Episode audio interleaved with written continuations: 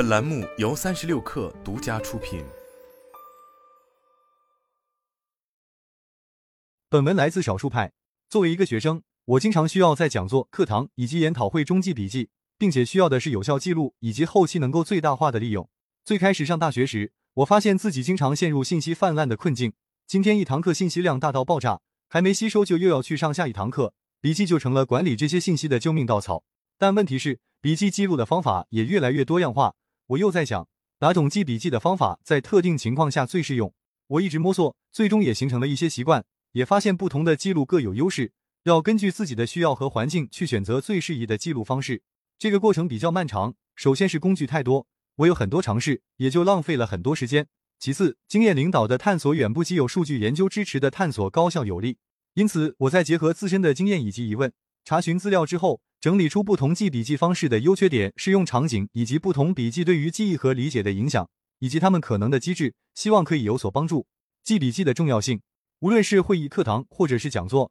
记笔记可以帮助我们记录重要信息，确保即使时间流逝，看到笔记我们也能够回忆和复查。比如我在上星期记的会议笔记，下星期会议之前看一下，能够更好连接上周的内容，省去在会议上复盘的时间。这个过程中存在三种独特的认知机制：生成性加工、总结和持续注意力。生成性加工是在新信息与之前记录的知识之间主动建立关联，总结是指强迫识别相关信息来创建一个连贯的概要。也就是说，你在记录的时候会被迫形成对于知识的整体的印象。持续注意力的意思是有选择的集中于新信息，忽略无关干扰的影响。因此在记笔记的过程中，也能够帮助我们深入思考和消化新知识。有实验研究了记笔记对从录像的讲座中学到什么的影响，最终的结果是做笔记的人在原转移测试项目上表现出色。原转移的意思是在一种情况下学到的知识或技能被转移到一种情境中，这种情境与最初的学习环境相比有更大的区别或变化。例如，一个人在工程课程中学到解决问题的方法，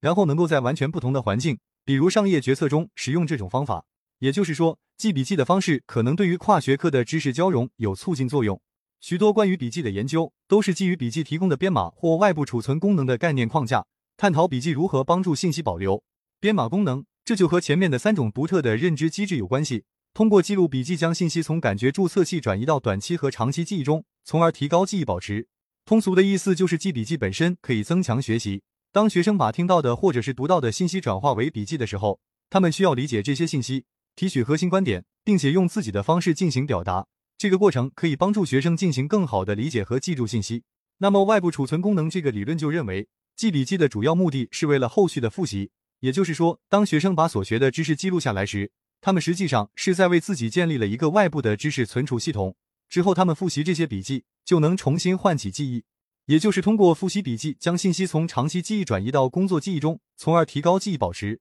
电子笔记与纸质笔记。电子笔记或者说数字笔记，它有一个比较明显的优点是易于搜索，输入单个关键词就可以扫描所有笔记，对于我们翻笔记本去查找，效率会高很多。其次是组织性，电子笔记可以轻松地进行组织和重新组织，我们可以创建文件夹、标签以及使用其他组织功能。相对于纸质笔记，电子笔记提供了广泛的编辑功能，我们可以轻松添加、删除或者说移动文本，而不会像在纸质版上修修改改一样浪费时间，并且还会弄得笔记一团糟。第三点就是多媒体的整合性，数字笔记允许我们整合多种媒体元素，使得我们可以添加相关资料，方便我们阅读笔记的时候进行拓展。最后就是储存和便携性，数字笔记不占用实际空间，只要有互联网连接就可以在任何地方访问，这是它们具有高度的便携性，并确保它们不会丢失或损坏。还有一点我经常用到的就是协作性，我一般会使用共享文档来进行小组作业，相比之下，纸质版毫无共享的便利性可言。对于纸质笔记来说，一般是线性笔记或者是思维导图形式。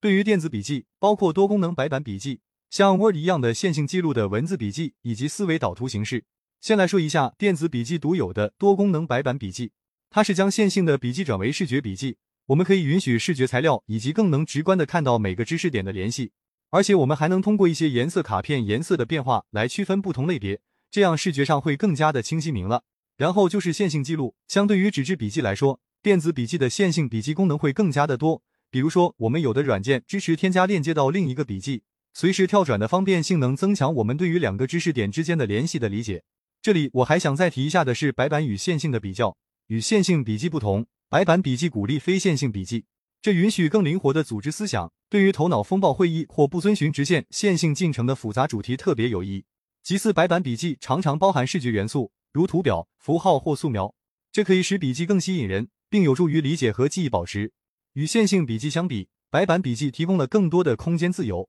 你可以在板子的任何地方写字，允许更空间和直观的组织思想。一些白板系统可以捕捉笔触的顺序，提供关于笔记过程的时间信息，这对于回顾思想或讨论的进展可能很有用。然而，白板笔记也有一些潜在的缺点。与线性基于文本的笔记相比，它们可能更难组织和搜索，它们可能还需要特定的硬件或软件，这对于一些用户可能是一个障碍。我这个部分讲的是笔记的载体的角度，从这个角度来看，电子笔记确实是占了很多优势的。然而，我这里所讲的并不包括记笔记的过程，而仅仅是从便携性来看。下一个部分我就从打字和手写的部分来比较，并且我的重心也主要是这个维度的比较。手写笔记与打字笔记，有些人喜欢手写笔记，而另一些人喜欢电子输入方式。对于笔记的输入问题，也就是手写还是打字的问题，我想先探讨一下他们对于记忆的影响，也就是说，我记完笔记之后，我对于笔记的记忆还有多少？这个对于我们后续的利用笔记是比较关键的，毕竟对于学生来说，使用笔记来保留信息，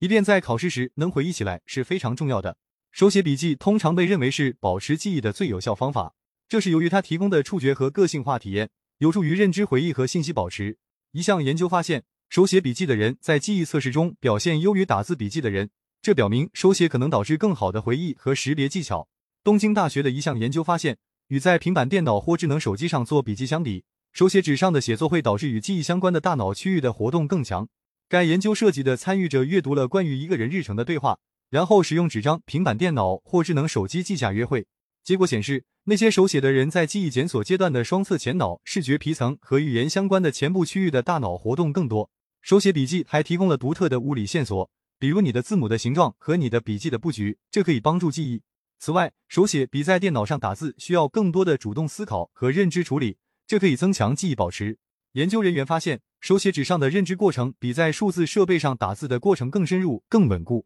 手写的行为可能使用户能够积极的总结和重塑信息，从而通过对释义和寓意处理的积极过程得到更稳固的编码。这与在笔记本电脑或数字设备上打字形成鲜明对比，后者往往被鼓励去应用到被动的记录信息，通常是逐字逐句的记录。用笔和纸进行书写的物理行为可能涉及更复杂的空间和触觉信息，这为大脑提供了更多的记忆检索。与纸上的手写相关的独特复杂的空间和触觉信息，可能会给大脑更多的细节来触发记忆。二零一七年，有篇文献探讨了笔记记录的认知复杂性，以及它如何影响学术环境中的记忆、理解和表现。研究就是发现，在输入速度上，打字组更快，但是在对于讲座信息的处理与转化上，手写组的活动更多，也就是说，手写使信息相比于键盘有着更深的处理。那我们总结一下手写笔记和打字笔记三种笔记方式。两种分类视角分析了两个的优劣，具体的记笔记方式我分为了三种：手写纸质笔记、手写数字笔记以及打字数字笔记。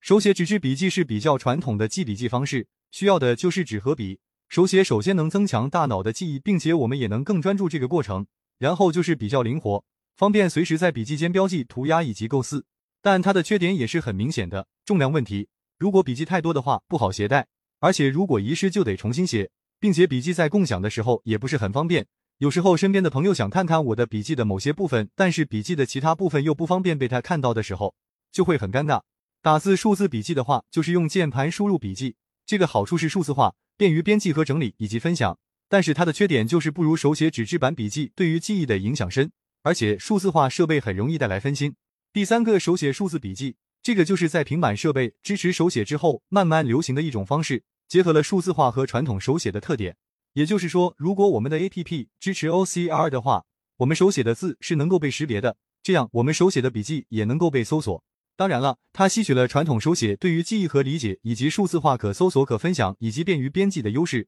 同时也有数字化带来的分心的潜在影响。在哪种类型的笔记适用于哪种学习场景方面，可能取决于用户的具体需求和偏好。例如，基于场景的学习，它使用交互式场景为学习者提供话题背景，可能更适合数字笔记，这些笔记可以轻松地结合多媒体元素。另一方面，对于讲座或研讨会，信息传递的速度快，打字笔记可能更适合一点，因为相对于写字，打字的速度可能会更快，以及在加速加高亮的时候打字更方便。在手写纸质笔记，手写电子笔记和打字笔记之间的选择取决于许多因素，比如说个人的学习风格以及我们学习的学科特性，比如说编程，我们用手写代码，效率是比较低的，我们也要知道这些方法并不互斥，可以结合使用以适应不同的需求和场景。建议及应用，既高质量笔记，而不是大量笔记。我们看到上面提到了理解信息和提取核心观点，这个就需要我们来辨别重要和不重要信息的能力。随着年龄的成长，我们这种能力会变得更加敏锐，并且成年人还能表现出对重要信息的回忆比对不重要信息回忆更强的倾向。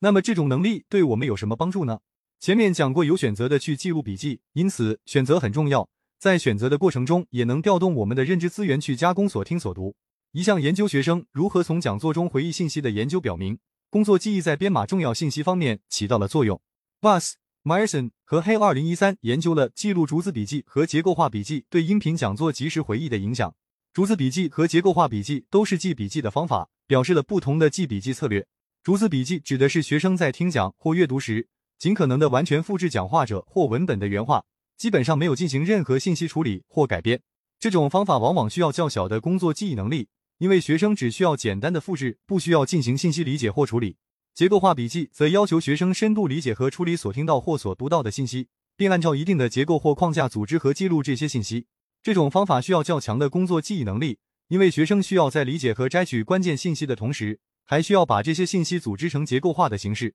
他们发现，记录逐字笔记的参与者回忆的重要细节较少，而记录结构化笔记的参与者回忆的重要细节较多。一项实验调查笔记行为与随后的回忆之间的关系，他们为人们提供了两个系统，一个名为 C C 的笔记设备，它将数字笔记与音频记录结合在一起，另一个是传统的笔和纸 P P。 我们观察了数字 C C 笔记和纸质 P P 笔记中出现的笔记模式，然后我们检查了笔记的质量和数量是否与随后的有机记忆有关，即没有任何外部辅助的记忆。总的来说，他们发现做高质量的笔记对有机记忆有帮助，但做大量的笔记却没有帮助。最后，研究还指出，对有机记忆不自信的人往往会做更多的笔记，这表明这些人在做笔记时可能会过度补偿，因为他们认为自己的记忆质量很差。过度补偿是一个心理学和行为学术语，指的是当个体由于某种不足或不安全感而采取超出必要程度的行动或反应。这种行为通常是为了掩盖或弥补他们认为自己在某方面的不足，但实际上可能会导致不平衡或过度的行为表现。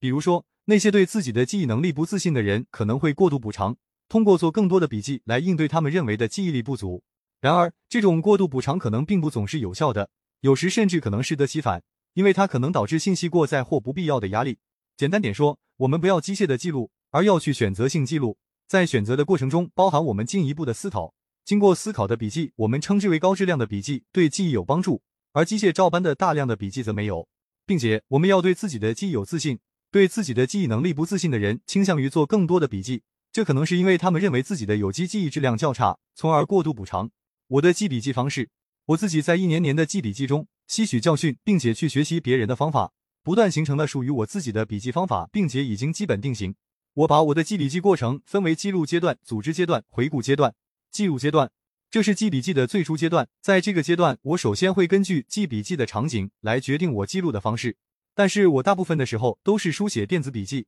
也就是用平板，偶尔听讲座或者是听一些会议会用电脑打字。因为讲座和会议一般节奏比较快，打字的话速度能跟得上，并且内容一般是演讲者自己的个人想法或者是见解，这种情况一般是线性输出，因此电脑打字的话线性输入也是比较适合的。而对于一些课程或者工作坊，我会用手写的方法记录关键概念、关键语句，以及利用连线勾画对一些内容进行联系。在这个过程中我们该怎么做，其实主要就是参考前文，不要照搬，要有选择性等等。组织阶段，记录阶段的笔记一般都是比较碎片的，因此我们需要组织起来，帮助我们更清晰地理解知识之间的联系。这个过程也是帮助我们巩固记忆的过程，因此不应该距离记录阶段特别晚。对于记录阶段来说，我们记录的是知识的枝干部分，因此我们要根据枝干部分来进行回忆，来补充一些具体的信息，最终形成永久的学习笔记。这个过程我一定是在电脑上完成的，因为我有大量的时间可以充分思考，不存在像在课堂上有时间限制，我们又要思考又要充分记录的情况。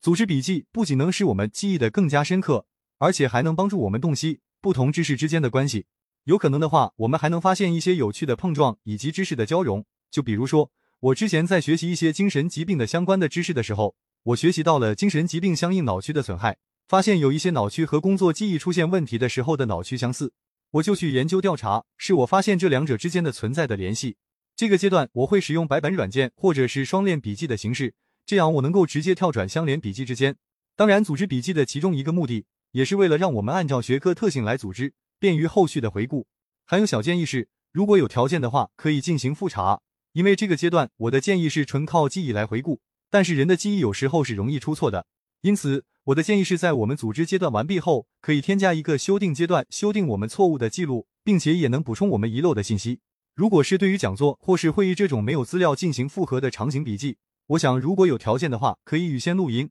并且在记笔记的时候记录下重要时刻的录音位置。在这里我推荐一个软件叫 Noted， 这个软件就可以在我们记录的时候自动打上录音的时间戳。回顾阶段复习的重要性，我想应该不用太过于多讲，复习有助于整合所记录的信息，延缓自然遗忘的过程，或鼓励学习者重新学习遗忘的信息。早期和经常的复习笔记可以帮助你形成一个简要的总结或者是学习框架。此外，我还建议时常的复习，研究表明学生最好在笔记创建的当天进行复习，然后定期复习，而不是在考试前的一次长时间学习中集中复习。一种策略是在记笔记的第一周每天花十至十五分钟复习和自测，这可以使记忆率接近 百分之百。 如果你在本月剩下的时间里继续每天复习，到了考试时，你只需要每组笔记花费二至三分钟就能完全回忆起来。另一项研究表明，每节课后或至少在睡觉前的某个时间仔细复习笔记，可以极大地提高你回忆所学内容的能力。在九周结束时，那些在一天内复习笔记的学生能够回忆起大约 百分之七十五 的所学内容。一般在这个阶段我还会做的一件事是输出，我认为输出是保持记忆的一个兴奋剂，这也就是为什么会有考试的原因。但我认为自由输出比考试更高效，因为考试是条条框框的，而自由输出会有无限可能，只有对知识的理解加深了，我们才能更自如的输出。结语：总之，我认为记笔记是学术成功的关键技能，可以增强记忆力，促进主动学习，整理信息，创建学习记录，提高学习表现，便于有效复习，并支持目标追踪和创造力。